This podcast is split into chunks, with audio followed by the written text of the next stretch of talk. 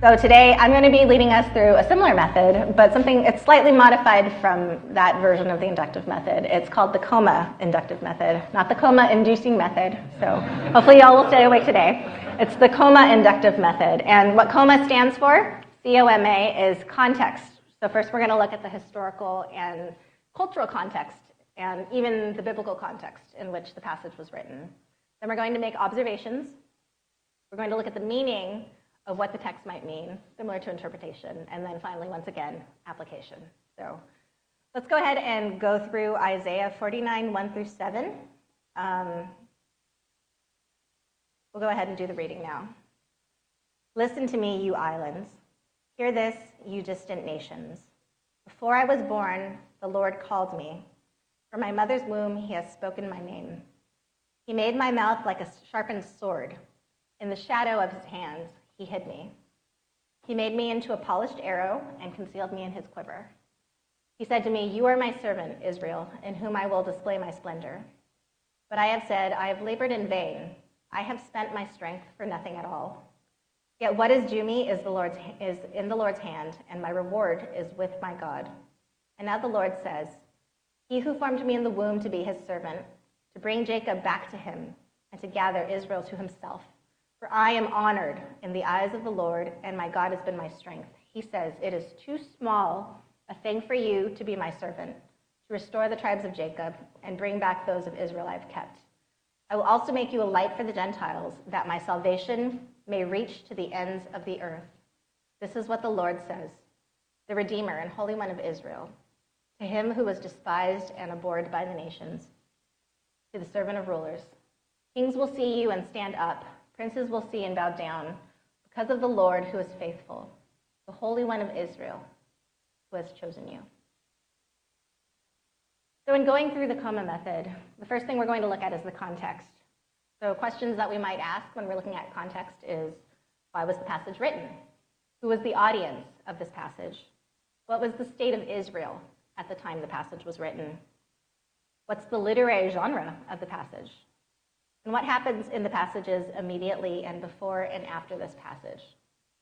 So, when we're looking at context, we first want to ask who was Isaiah, this man that wrote this passage? Who was his audience? And why were his writings relevant for their time? So, Isaiah was a prophet who lived 700 years, and he wrote the book of Isaiah 700 years before Jesus was born. Isaiah was a prophet in the southern kingdom of Judah and he was born and lived about 200 years after Solomon's reign. So, as you know, Solomon had, King Solomon had the greatest reign of all Israel, a time of great prosperity. And in that 200 years before the t- between the time that Solomon ended his rule and Isaiah began his preaching, the kingdom of Israel had split up into two camps. So you had the northern kingdom of Israel and the southern kingdom of Judah. And during this time, there were numerous kings and the two states were constantly under threat of being attacked by outside forces. So Isaiah himself, unlike many of the prophets, was a direct political activist where he spoke and counseled the kings of Judah. He counseled four different kings, actually, and we have an image here of the periods under which Isaiah prophesied. So the reigns of King Uzziah and King Jotham, the reign of King Ahaz and the reign of King Hezekiah. And in those times, you had four different powers trying to come in and conquer Judah. Yeah. So um, during this time, it was a time of great political turmoil. And the greatest power in the time that was trying to overtake all of the countries in the region was the Assyrian Empire. Now, the Assyrian Empire was the first world power in the world that sought geographic expansion purely for the sake of geographic expansion, not in order to gain resources or um, to fight over borderlands. So, because of this context in which they were trying to actively conquer other regions, they were the first power in the world to have an active standing army. So, first army ever to have professional soldiers that that was their main job was to go and conquer other peoples. So there was a certain brutality to the Assyrians that struck fear in the hearts of people that were worried about being conquered by them. So Assyria was also struggling with Persia, Iran as we know it today, Babylon, which is in Iraq as we know it today, and Egypt for power. for control of the different city states in the Middle East. In the late 8th century, just before Isaiah was born, the Assyrian Empire, as large as it was, entered a period of dormancy where they weren't actively conquering other regions. So during this time of dormancy, the kingdom of Israel fell into a state of prosperity. They, were, they enjoyed a great amount of freedom, they weren't having to fight with a lot of enemies, and there was a lot of prosperity that came to the kingdom, but mostly experienced by the upper classes and the leaders. Those who were in the lower classes and the rural areas faced a lot of taxes and a lot of social inequities. So there was definitely a difference, uh, a great social wealth gap at that time. So during Isaiah's time, the greatest and most brutal Assyrian king rose to power, Tiglath-Pileser III. So we have a picture of him in profile, so he doesn't look as scary, but he was the greatest and most terrifying of all of the Assyrian leaders. So Pul, um, Isaiah calls him Pul in his book. So Pul ended the dormancy of the Assyrian Empire by waging a brutal military campaign. His methods were to go into an area, make them vassal states, and then at the first hint of rebellion, which was a common problem for his predecessors, he would remove the leaders. And then if further rebellion happened, he would then deport all of the upper class and the leaders of the society.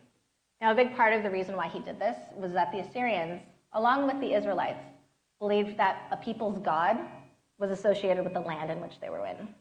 So, as you remember, for the Israelites, for them, their God was associated with the temple, especially after the reign of Solomon when the temple was built. Um, for the Assyrians, the idea was if you remove them from their lands, you remove them from the protection of their gods, and that makes them demoralized and easier to conquer. So Isaiah's writings were relevant for their time because they prophesied about the eventual downfall of the Assyrian Empire and the rise of a servant from the line of David, which, looking back 200 years, it's like the glory days. It's kind of like what we look at now when we look back to the revolution. There's this glorification of, oh, this was how good things used to be. Well, let's ask the question. He's prophesying about the fall of Syria, Assyria. But what is the nature of prophecy? We might be tempted to think that prophecy is predicting the future talking about future events to come. But that's not the way that prophecy is used in the Bible. The definition of a prophet in the Bible is someone who speaks on behalf of God. So there's, to be sure, there are definitely prophecies that prophesy or predict the future. So there's, you know, parts of the book of Daniel. We have the book of Revelation that talk about things that are to come. And even parts of the book of Isaiah talk about things that are to come and things that have already passed. But regardless of whether or not the prophecy is meant to predict the future, meant to predict the present, or even a combination of both. As we know, history is cyclical, and things that apply at one time can apply again. Regardless of what it is that the prophecy is supposed to apply to, the intent of the prophecy is the same. God speaks through his prophet so that he can call his people to action, whether that's feeling a certain thing, changing their hearts, doing something.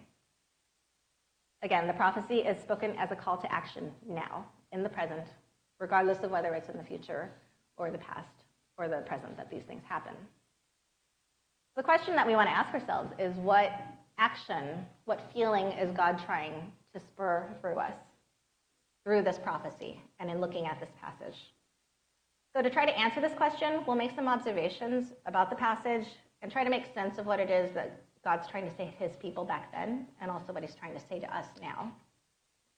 So, in observation, we want to look at the structure of the passage. We also want to look at if there's any repetition or contrast. We want to say what, um, if there are characters, we want to look at who they are and what they say and do. And then finally, we want to ask ourselves is there anything surprising about the passage? So, first of all, um, looking at the structure of the passage, if we can bring up Isaiah 49, 1 through 7 again. What this passage is showing us is the servant is speaking to me. When it says, Listen, you islands, hear this, you distant nations. Before I was born, the Lord called me. This is the servant that's speaking. And it's followed up in the following passages by God responding to the servant. And it's this back and forth conversation between the servant and between God. And they're primarily about God's plans and purposes. The servant is saying, I am this type of person because God formed me in this way. And I was made to bring salvation to the Israelites. God responds, that is too small a thing for you. I'm going to send you out to be a light to the Gentiles. So let's go ahead and make some observations as a group.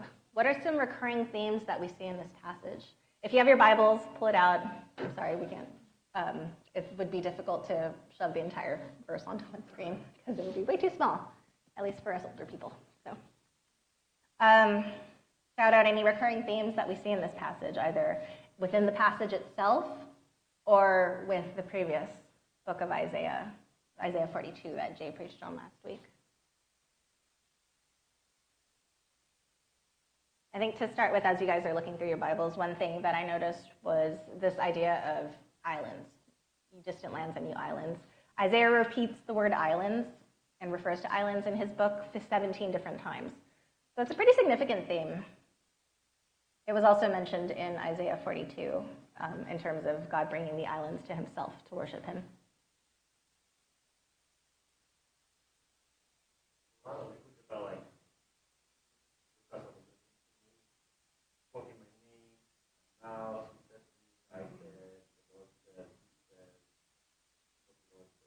Yeah. Yeah, so there's a lot of declarative language. It's a lot about speaking and listening and responding. Definitely.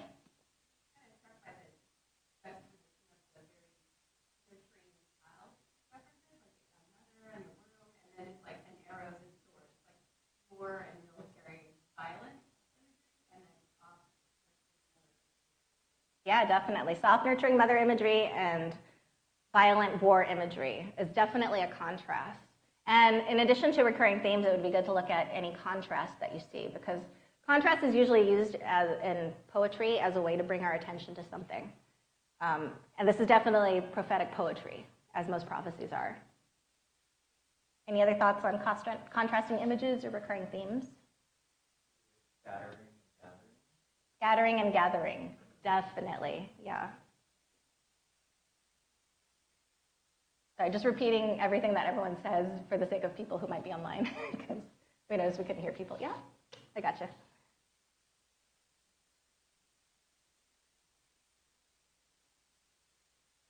Another one that I noticed was this idea of laboring in vain versus being honored by God.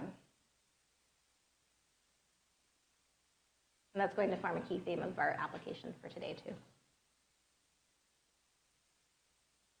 Okay? So, next, let's talk about who are the characters in this passage and what do they say and do. So, who are the two characters that you observe? Shout it out. God. Zoe? Israel, the servant. Yes. All right, so let's talk about the servant and God. Yes, good job, Zoe. Um, so, what does the servant say and do, and what does God say and do? Go ahead and shout out what you see. Oh, thanks, guys.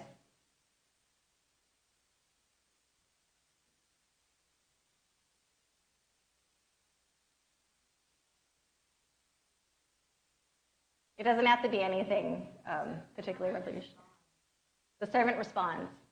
God responds too, for that matter. Yeah. They're definitely having a dialogue back and forth.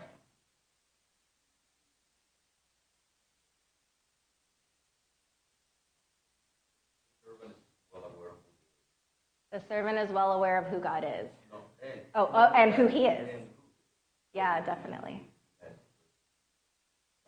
Yes, he has both an awareness of himself, where he came from, as well as an awareness of God.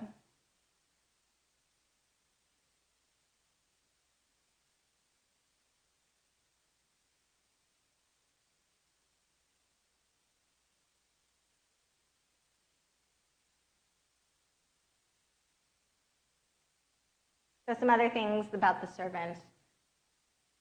He's honored in the eyes of the Lord. He's despised and abhorred by the nations. He serves rulers, and yet he will have rulers bow down to him. For God, he calls the servant Israel. He plans to display his splendor through the servant. The servant says, You're here to have me bring Israel back to you. And God corrects the servant and says, No, no, that's too small for you. I'm going to have you bring a light to the entire world.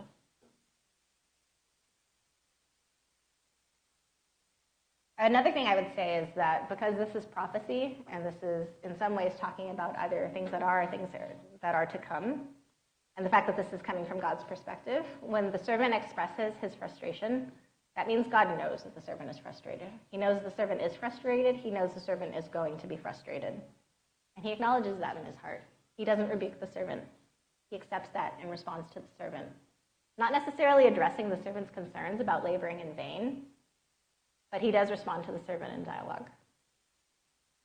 So let's ask the question who is the servant? Go ahead and shout out your answers. Jesus, Israel, us. Yeah, those were basically the three answers I came up with, too. Although us is a very all encompassing answer, so, you know. um, yeah, definitely. And the servant may have been people that were the nation of Israel, it could have been Jesus, and it could be us, and it could be something in the future that we haven't even seen yet. We don't know. We just don't know. That's the nature of prophecy. So, this last question what are some things that are surprising about the passage? Um, I'll just go ahead and give my observations of what I found was surprising. First of all, Isaiah 49. These are the songs of the suffering servant that we're studying this summer in this Bible series. But the fact is that this passage doesn't really talk that much about suffering. The entirety of 49 doesn't talk much about suffering. There is the laboring in vain that the servant talks about. And certainly, if the servant is suffering, um, there's some injustices that are being done to him. But as a whole, compared to the other songs of suffering of the suffering servant, it doesn't really talk about suffering that much. Um, another thing that's shocking about this passage, that would have been shocking for the readers at the time, is that Isaiah's prophecies are the first that address the expansion of God's kingdom from being just for the Jews to being for the entire world. Now, this is really striking considering that they're in a time of particular hostility with other nations. This is not a time of peace. This is a time where they're at war with other people. And yet God says, Your enemies, I'm going to bring them into my fold. So if we can bring up Isaiah 19, 19 through 25. This is one of the first places where God, uh, where Israel or Isaiah talks about God bringing people into His fold outside of the Hebrew nation. In that day, there will be an altar to the Lord in the heart of Egypt, and a monument to the Lord at its border. It will be a sign and a witness to the Lord Almighty in the land of Egypt. When they cry out to the Lord because of their oppressors, He will save, send them a Savior and defender, and He will rescue them. So the Lord will make himself known to the Egyptians, and in that day they will acknowledge the Lord. They will worship with sacrifices and grain offerings. They will make vows to the Lord and keep them. The Lord will strike Egypt with a plague. He will strike them and heal them. They will turn to the Lord, and he will respond to their pleas and heal them. In that day, there will be a highway from Egypt to Assyria. The Assyrians will go to Egypt, and the Egyptians to Assyria. The Egyptians and Assyrians will worship together, and in that day, Israel will be the third, along with Egypt and Assyria, a blessing on the earth.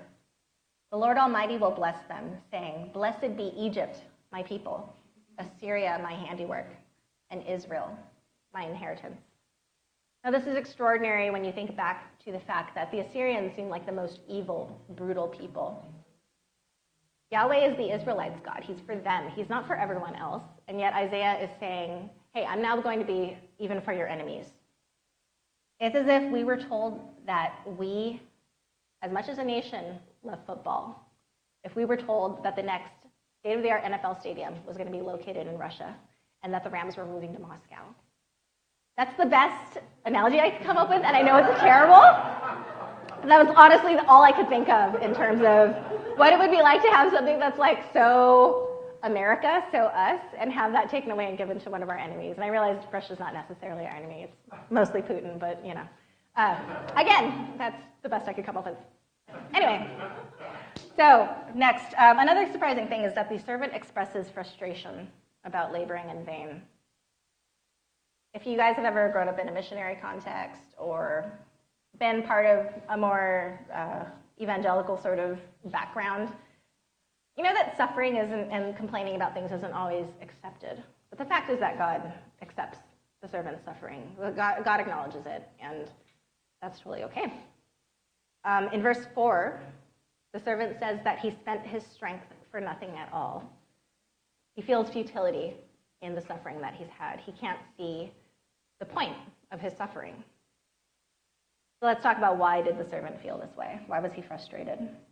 Verse 2, it says, the, the, it says that the servant, his mouth was like a sharpened sword.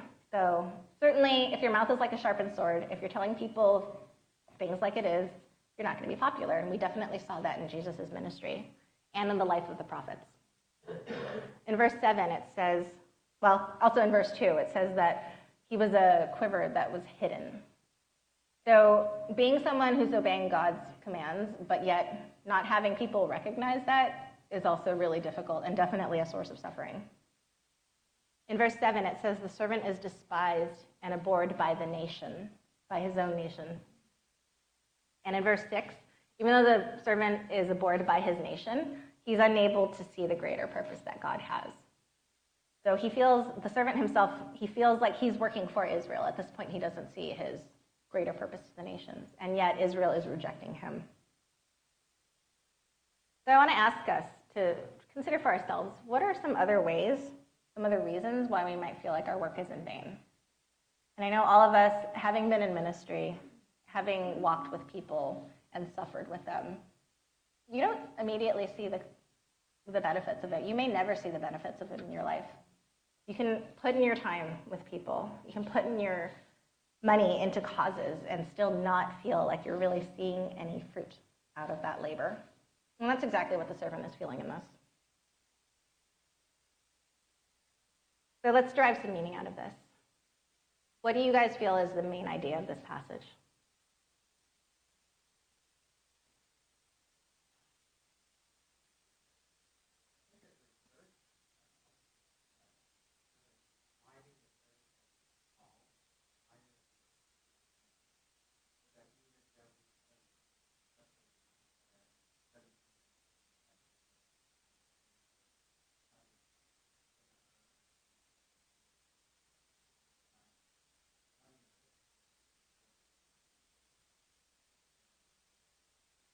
Yeah. Yeah, it's definitely encouragement. And I would say that a lot of the prophecies in Isaiah are about encouragement, encouraging the Israelites in the midst of their suffering, and encouraging the servant, for that matter, that this is the point of what you're doing. So, what are some things that the reader is supposed to learn about God from this passage?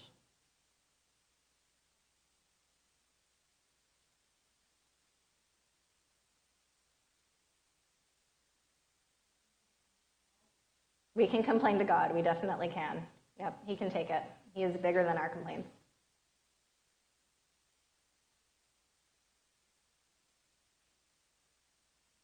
Any other thoughts about what we might learn about God's character from this passage?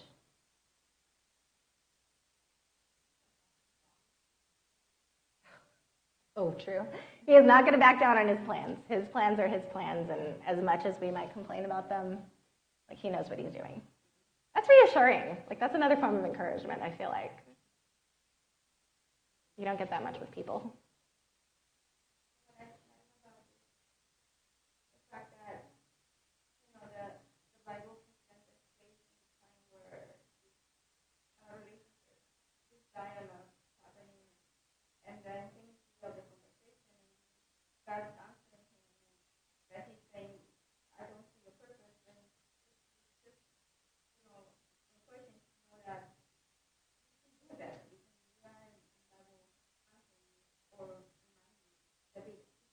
Right, yeah. When we complain to God, He doesn't just leave us to complain. It's part of the relationship that we have with Him, and He reminds us and encourages us for sure. Yeah, definitely. Yeah. So, what are some ways that the passage points back to Jesus? This might be too big of a question for us to answer right now, but if you guys can think of anything, I'd love to hear it.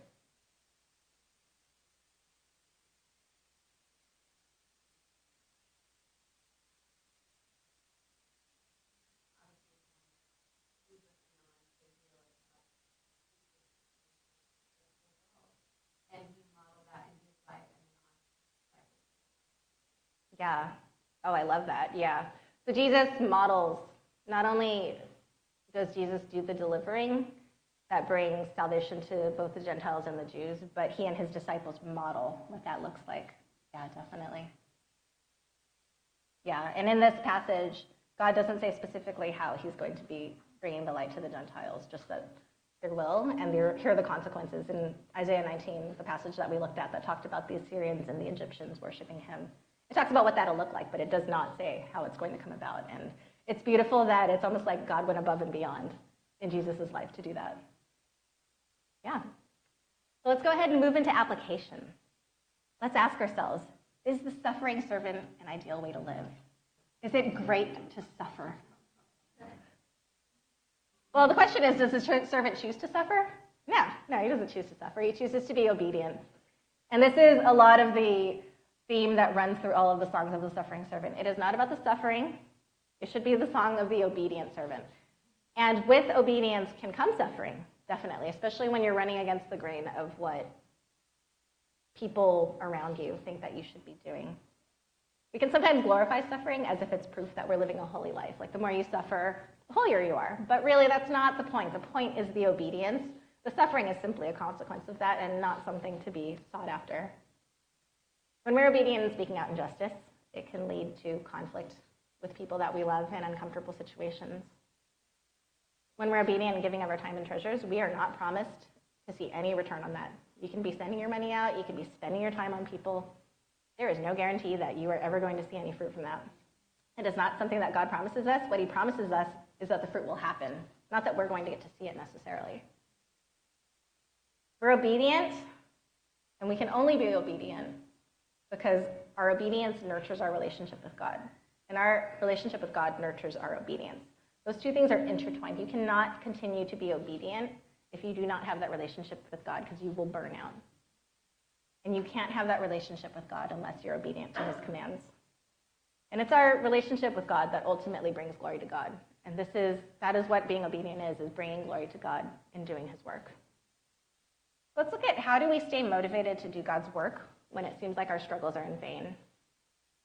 I think again, all of us have examples in our lives of places where we really put in the work and we really tried and we did what God asked us to. And a lot of what came out of that was heartbreak and disappointment. It was disappointed expectations. It was feeling like we spun our wheels and ultimately it had no purpose. So, David Livingstone, the famous Scottish medical missionary who spent most of his life preaching in Africa, he opened the door to Africa and he helped bring tourism and Christianity to the southern part of Africa, which in some ways was really good. Um, and he suffered a lot for it. He was attacked by a lion, which is pretty exotic, I think, like missionary thing to do. um, unfortunately, he lost a child while he was working out in the mission field, and he was separated from his family while he went and preached in the bush. For the end of his life, he wrote, All that I have done has only opened up the African slave trade. The mission societies bear no fruit after 23 years of labor. All work seems to be in vain. I have labored in vain. And to be sure, his legacy is mixed. It's wonderful that he brought Christianity to the southern part of, of South Africa, but he also did, in some ways, facilitate the slave trade through his exploration of the area. And while that was also the case, he also was able to provide firsthand accounts of some massacres and atrocities that happened. And that was part of what ultimately led to the abolition of the slave trade in Britain. So the fact is, every Christian has an enduring, enduring legacy that is mixed. Nobody is fully good except for Jesus. Nobody is fully successful except for Jesus. And in contrast to David Livingstone, we also see numerous examples, especially recently, of pastors who've lived so called successful ministries where they've fallen from grace due to pride or corruption. Nobody has an enduring legacy that's going to be completely 100% pure and glorified. And we can accept that. That is just the nature of being a human being and being imperfect. In Tina Fey's book, Bossypants, she describes her bewilderment at being offered a Working Mom of the Year award when her child was just a toddler. And she writes, How could they possibly know if I'm a good mother? How can any of us know until the kid is about 33 and all the personality dust has settled?